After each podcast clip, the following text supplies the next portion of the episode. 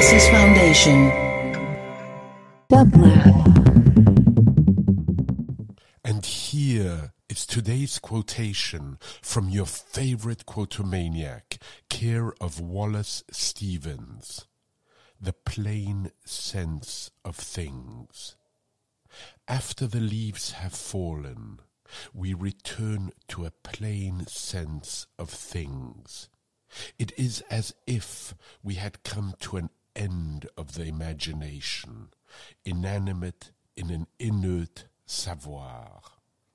It is difficult even to choose the adjective for this blank cold, this sadness without cause. The great structure has become a minor house. No turban walks across the lessened floors. The greenhouse never so badly needed paint. The chimney is fifty years old and slants to one side. A fantastic effort has failed, a repetition in a repetitiousness of men and flies.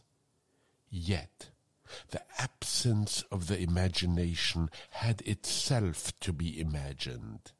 The great pond, the plain sense of it, without reflections, leaves, mud, water like dirty glass, experiencing silence of a sort, silence of a rat come out to see.